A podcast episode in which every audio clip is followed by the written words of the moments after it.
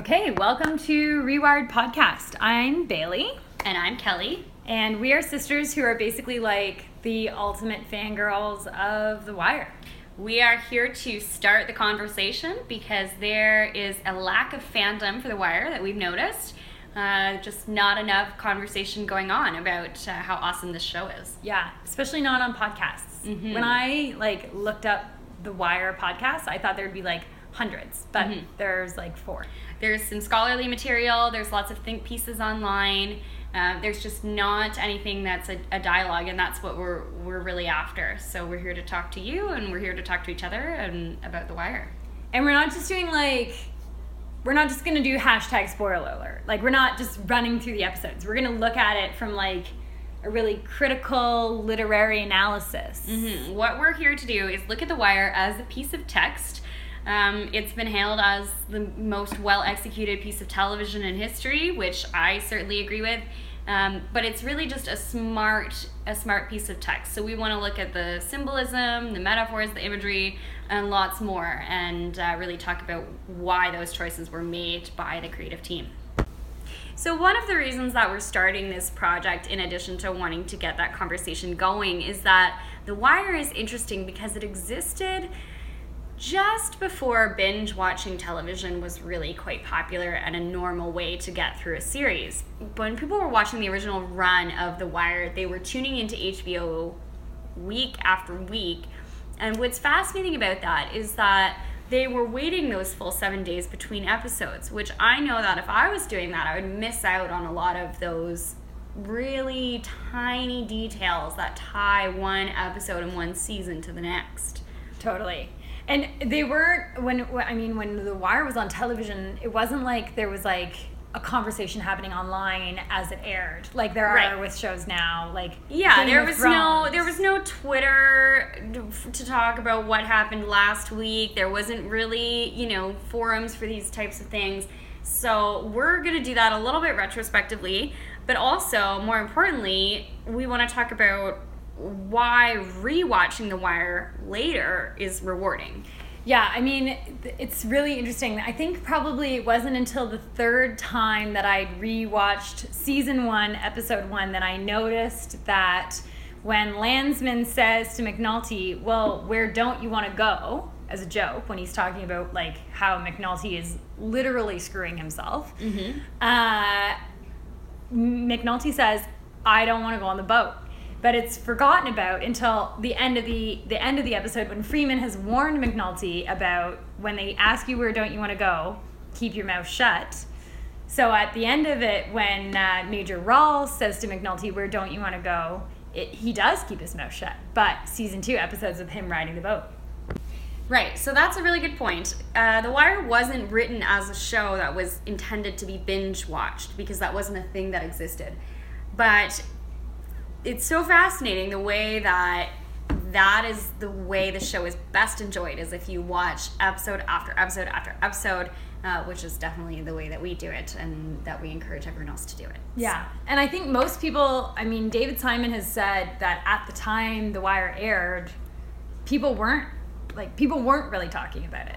It isn't until now that we have binge watching binge watching available to us that people are really like crazy about The Wire. Yeah, and when it's not even on Netflix, so that speaks to the, the way people are after it. So, one of the most exciting things about podcasts is that there's a lot of audience interaction and we want to interact with you guys. hmm This is a dialogue. We want to start a conversation. Bailey and I have talked to each other about The Wire enough. We love doing that, but we want to hear from other people that are rabid fans the way that we are. Yeah, so we've got Twitter, And we've got email, so we want you to send us your questions. Our Twitter is at Rewired Podcast, or you can email us podcast.rewired at gmail.com. and like we want to do bonus episodes and and really like you know tell us your favorite moments tell us those like those things that made you think wow this is so much better than breaking bad Absolutely, and that's an episode in and of itself. So stay tuned for that one. We will definitely have the Breaking Bad versus The Wire debate. yeah episode one is who is mcnulty who is McNulty? What's he all about? Is he tragic? Is he a hero? Does he get redemption in the end? What literary figures is McNulty? So Yeah. um, listen in for that one, and we, we hope to hear from you. Yeah. Way down in the hole. Here we go.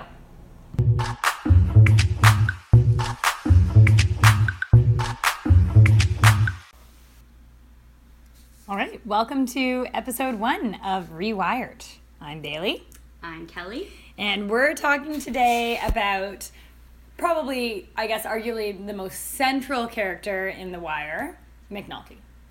McNulty is, although this is an ensemble cast, McNulty is the lens through which we see a lot of The Wire. He is kind of our um, entry, entrance point. Welcome to Rewired Podcast, episode one. I'm Bailey. And I'm Kelly. And today we're talking about, I would say, probably the most central figure of The Wire, McNulty. McNulty, even though this is an ensemble cast, McNulty is our entry point into The Wire, especially in season one, episode one. Um, he is how we get introduced to the world of The Wire. Um, and since we're talking about The Wire in the context of examining it as like a literary text, uh, I think that we decided to talk about McNulty as a tragic hero archetype. hmm And we didn't come to this just, you know, out of nowhere. I'm going to quote a, an article from Variety magazine um, in which the author writes According to Simon, and that's David Simon, the creator, the best way to understand The Wire is to think Greek. Not the nefarious Greek characters who dominate the illicit trade in Baltimore's ports, but the storytelling tradition of the ancient Greek tragedies, where the heroes and anti heroes always face a dramatic downfall. So that gives us a little bit of context, um, and there's there's plenty of think pieces about how The Wire closely mirrors a lot of Greek tragedies. And it, so heroes and anti-heroes and then the tragic hero. Like i remember talking about the tragic hero in like grade 10 english. Um, is is the anti-hero the same as a tragic hero? Is a hero the same as a tragic hero or are they just totally different things altogether? I'd say that the anti-hero and the tragic hero are synonyms. okay. Um, those are really the same thing, and then a hero is kind of something else entirely. But the the key to the tragic hero, especially when we look at it in terms of Aristotelian tropes, is that the tragic hero has flaws. okay so okay so that was kelly that just said aristotelian and she is gonna have to explain that term to me because i've never heard it Basically, Aristotelian just means from the philosophies of Aristotle, who we know to be you know, Oh. classic Greek philosopher. Okay, cool. So, in talking about literature, who are some like classic tragic heroes? Who like if for those of us that didn't get past really high school English. Um, well, one classic example would be Oedipus from Oedipus Rex. okay. Um, another would be Macbeth. Okay. Um, maybe getting a little bit more contemporary, I think we could probably say that Jay Gatsby is a tragic hero. Interesting. Um, and then there's lots of examples from television as well. Uh, Tony Soprano from The Sopranos. Um, I would say that Jack from Lost is a tragic hero. Okay. I, I haven't watched The Sopranos or Lost, but um, so it was a little bit of Shakespearean. It's not just a, a uniquely Greek thing. There's other like this is an archetype that we see across the board. That's right. It's not just Greek, but um, I think for the purposes of talking about McNulty, it's useful to hone in on the six characteristics that Aristotle derived um, for what a Greek tragic hero is. Okay. Okay, hubris. So excessive pride. Excessive pride. And I think it's pretty clear that Jimmy McNulty has excessive pride, especially because he thinks that he is above, you know, following the rules at work, in his marriage, Yeah. um, with everything, really. Is it Rawls that says he always thinks he's the smartest fuck in the room, and for a while when he was working with those other detectives, he was? Oh, Rawls Or- probably does say that. Yeah, I, I don't either remember that, Rawls- but It's when Landsman and Rawls are having a conversation, and Landsman is trying to argue that uh, Jimmy should. This is early in season one that Jimmy hasn't, you know, totally destroyed everything, and he's. This is the the reasonable man conversation, hmm or it leads to the reasonable man conversation when Rawls says, "Am I reasonable?" Landsman says, "Very reasonable." um, so so yeah, I think I think it's his pride is pretty clear. Yeah, and other characters call him out on it. Especially, I would say Daniels and Freamon Mm-hmm. make a point of, of telling McNulty that that pride will ruin him. Do you think so? Let's jump to season five, um, where Jimmy and Freamon together make up this serial killer, but it was you know it's ultimately Jimmy's idea. Do you think that's an example of his his pride? Like he he thinks he's so much better than everybody else that he like Yeah, I think so. He thinks he's he's smarter than the system. He's smarter than the detectives that he works with. Um, that's what makes him do that. yeah So the next characteristics is the peripetia, which is reversal of fate that the hero experiences. interesting Um, and I think there's a great moment when in season three, Stringer gets caught by McNulty on the phone. And McNulty experiences sort of the highest high, but then Stringer ultimately gets killed by Omar. And then it's like, McNulty's like, I had him, and he doesn't even know it. Yeah. And he kind of like then I think in the wire certainly for seasons 1, 2 and 3 it was it is always it has always been about the Barksdale group even in season 2 when he's working the cases on the docks it's Stringer and Avon and well when Stringer and Fat Joe have that conference or Prop Joe not Fat Joe that's a rapper um, when Prop Joe and Stringer are seen having that conference um, that's you know it sucks McNulty right in. So when Stringer is killed without McNulty ever like getting his like moment of triumph, I guess. Mm-hmm, Which would be like a classic hero thing, right? Like in a regular, not tragic hero, just a regular hero, they have that like moment where they catch the bad guy or Yeah. overcome or Yeah. save. Well, and it's worth noticing that that they never get that in the wire. Like even in season two, when they go to bust the um, the Greeks' stash house, you know, by the time they get there, it's two minutes too late. Everything's been washed down the drain. Like they're just they're always just a bit behind, even when they have cracked the case. Yeah, It's just a bit too late. yeah. Which is even something that McNulty says in episode one. Or sorry, not episode one, in season one. He says, in this case, we're always a little too slow. hmm So, uh, interesting. So the following characteristic is anagnorisis. That's the moment when the hero makes an important discovery in the story. So that's an that's kind of a hard one for me to think of a specific example for Jimmy. Yeah, it's hard for me to think of an example as well because it seems like there's like multiple throughout the course of his his story arc. Mm-hmm. I mean, the the one about Stringer using the business line as you know that's how he finds Stringer Bell. That might be one example. Yeah. Well, it's in, uh, just going back to to thinking about um, that moment where he has the change of fate, and uh, one of the detectives asks Kima, "How did McNulty take it when he found out Stringer was killed?" And she says, "Like he was kin, like he was like, like Stringer was kin." Yeah. Um, I'm just gonna stop us here and we'll start again. And Kelly, you're actually like qualified to do a critical literary analysis of something. You have a master's degree in English. That's true. I have a master's degree in English, and that's what got me really hooked on The Wire. Was that I started watching it just shortly after finishing my degree, and I was really amazed at how smart the show was in terms of what it was doing in terms of literary devices.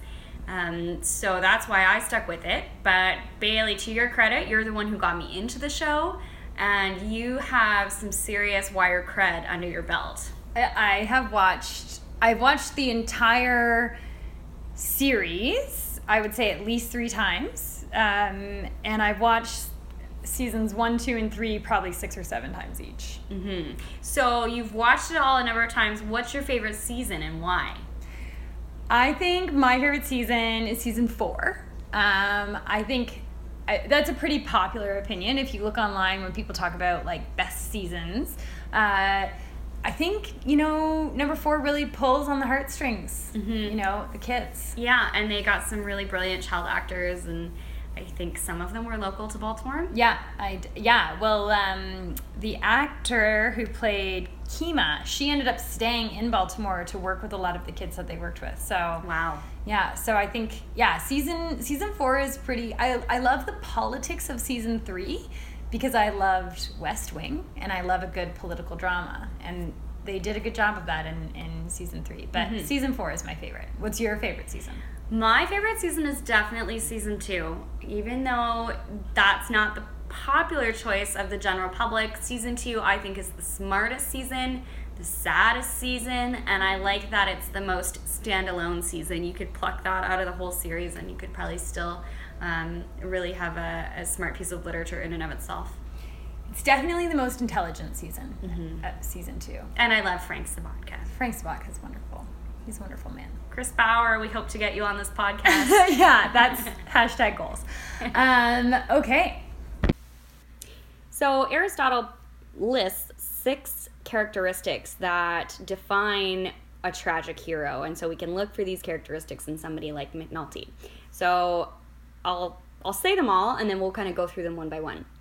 So there's hamartia, which is a tragic flaw, hubris, which is excessive pride and disrespect for natural order, peripeteia, the reversal of fate that the hero experiences, Anagnorisis, which is the moment when the hero makes an important discovery.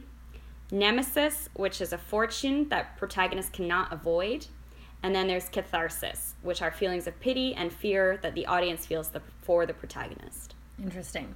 So I guess I, probably why we see the tragic hero so often in literary or television or movies or whatever um, is that it's it's kind of a more interesting hero. Like if if our heroes are flawed, maybe we can relate to them better, or it makes them Yeah, I think that's one of the key elements of the tragic hero is that we can relate to them better. right.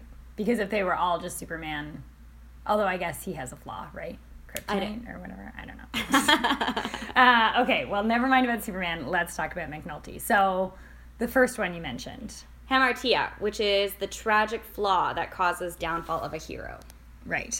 So, I think that McNulty has a couple of, of tragic flaws. Uh, what do you think his biggest one is, Kel? Well, I mean, we have to talk about the alcohol use because they make a real point of that in The Wire that his drinking is at odds with his ability to do the job well. Right. And I think he also has a real lack of respect for you. You said something about a natural order, right? hmm So that would be the hubris, which is excessive pride. Oh, I skipped it. No, that's okay. Okay. Uh, okay. So yeah, I think alcohol is definitely one, but his his disrespect of the rank and file. Yeah, and maybe just his his love for the game, for being pursuant of crimes. I mean, it ruins his marriage. Um, it makes him, you know, disrespect the the positions that he's put in. Like, you know, he won't accept his role on the boat because of it. Yeah, it's true. Well, and I think like in in season two, in the episode All Prologue, uh, Jimmy says Elena and I are gonna try again. Uh, I'm done fucking myself up, and I think he like then he when he's talking to Elena about getting back together, he talks about his job on the boat and how you know he's not doing murders anymore. He's just doing straight up policing, which of course then mirrors in season four when he's just a, another beat cop. How his like love of the game and pursuing of uh, the crimes and the murders, uh, he he thinks that that's what's gonna fix him is if he stops being a murder police. Yeah, and I mean, as we see, that doesn't really fix him or work because he can't stop being a murder police. Um, there's a great McNulty line, and I, I can't remember the episode that it's from, but he, he says, um, maybe it's the same things that make me good for this job make me bad for everyone else. Yeah. Yeah, exactly. So, so yeah, and I think definitely, at least in season four, we see that the boozing goes hand in hand with being a murder police. Mhm. Like, because in season four is really when he cleans up his act, but, but he, he it Well, I mean, that almost makes me think that his boozing isn't the fatal flaw because when he's boozing is also when he's working cases. So I don't true. know. when he's at his best policing. Yeah. Um, okay, great. Well, okay, so let's talk about hubris since I jumped again and got us there anyway. hmm So hubris is excessive pride and disrespect of hero for natural order. So All right, so what's the fourth quality of um, a tragic hero? the fourth quality is agnoresis, And that's a critical discovery. a critical discovery, moment of recognition. Um, so I think when it comes to McNulty, one good moment to think about is when he realizes that Bodie has been killed. Mm, so in season four, he's kind of developed a relationship with Bodie. Um, and then Bodie's killed by Marlo's crew. hmm And all through season four, McNulty had been getting, you know, closer to Bodie um, and working the beat and really turned himself around. He was sober, he was living with Beadie. So things were going well for McNulty in season four.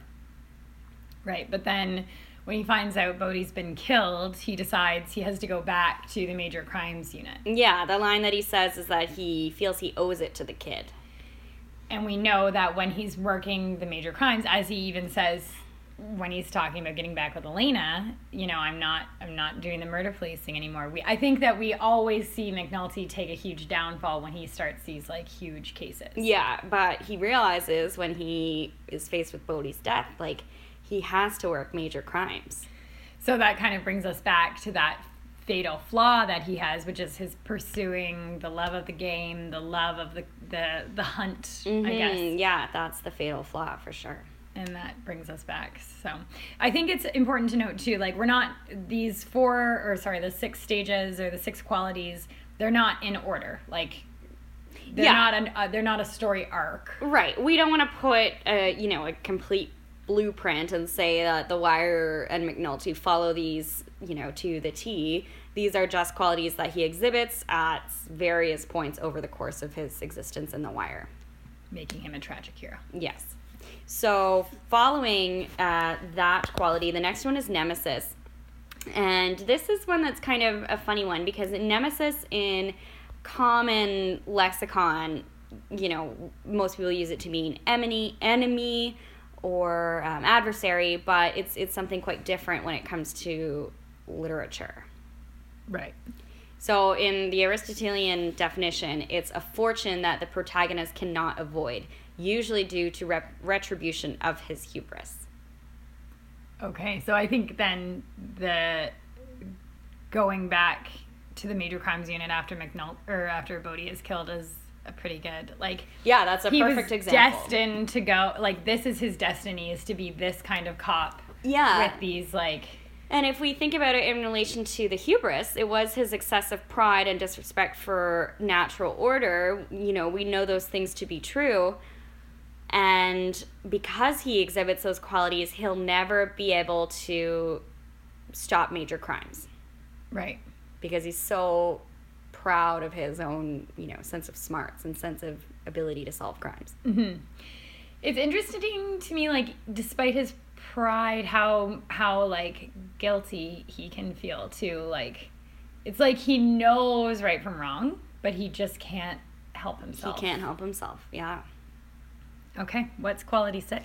Uh, catharsis, another one that has been a little bit bastardized um, in public. It's uh, feelings of pity and fear that the audience feels for the protagonist after his downfall. That's the Aristotelian definition. Okay, and it's interesting, uh, like because with with McNulty, I think as we watch him, we we do feel a sense of pity for him because we know like he wants to do well.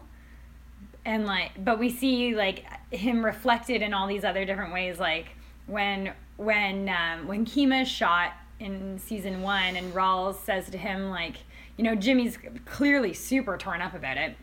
And Rawls says to him like this is not your fault and I I hate you so like if it was I would tell you Yeah. you know and it's like we i feel like jimmy has this like such a lack of self-preservation that it makes you pity him because as i like it's it's like Yeah. he just can't help himself Well, and Landsman even says that to him in season two. Um, Self preservation, something you never learned, Jimmy. yeah So I think that's why we feel sorry for him. Is chain that command yeah, he uh, he can't save himself. yeah. Well and i think maybe for for some people too like his lack of respect for the chain of command and his like blatant disregard for it is something that we all can like empathize with. Like not a lot of people enjoy being told what to do. And like we all have you know these bosses or you know people in charge of our lives that are controlling and that kind of thing. And i think yeah it's interesting to think about how we can relate to mcnulty on that level too Yeah. Well, and also McNulty proves that he's good police, and so we want him on these major cases, even though it's bad for him personally. Yeah. So I guess I mean, it, certainly in the the storyline of The Wire, season five is that kind of final act. It, there so much so that they even do a wake for Jimmy because he just gets himself like fired so Yeah. aggressively, and it, it all goes back to his lack of respect. Yeah. Yeah. Yeah, I never thought about that. It's, the wake that they do for Jimmy is very symbolic. Yeah, because well, and actually, since we know that his like one true quality is that he has to be a murder police when they when they when he's no longer in, on the police force because he's so fired for inventing a serial killer. You know that is not that's really a, a death for him. Mm-hmm. Because Yeah, who is he- he without? He can't Police. be who he truly is. Yeah. Yeah.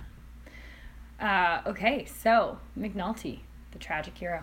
Mm-hmm. And we've gone through a lot with McNulty, but he's also not the only tragic hero. There, I mean, there's arguments online for Freamon, Sobotka, Ziggy. I mean, lots of tragic heroes in The Wire. So you can see these uh, Aristotelian characteristics in, in all sorts of characters.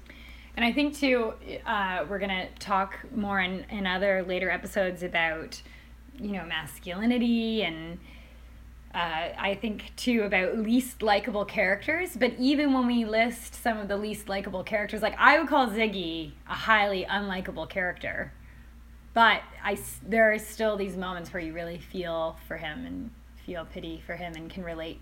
Yeah. I mean, I don't dislike Ziggy, but You've got a, a soft spot for all the Sobotkas. all the though. Sobotkas, yes, I do. Yeah. And I think, yeah, Uncle Frank could definitely be a really tragic. Yes. Hero. He's very tragic. One thing I think we should probably also note um, is that tragic doesn't necessarily mean that they end in tragedy per se, right? Yeah, not necessarily. Right? It, it's tragic in the sense of like this is just the the arc of their qualities or whatever. Yeah. Yeah. Uh, okay, great. All right. Well, Bailey, why don't you tell us what we're talking about next episode? In the next episode, we're talking about uncrossable thresholds. Amazing. Uh, yeah, well, it's it's uh, a lot of your ideas, so you you might be better to tell us about where that episode is going. Well, we're going to talk about uncrossable uncrossable thresholds and inescapability in the wire. Nice. Okay. Join us next time. And Way don't forget to hole. tweet us. Yeah. Let's just call this a day and start the ending again.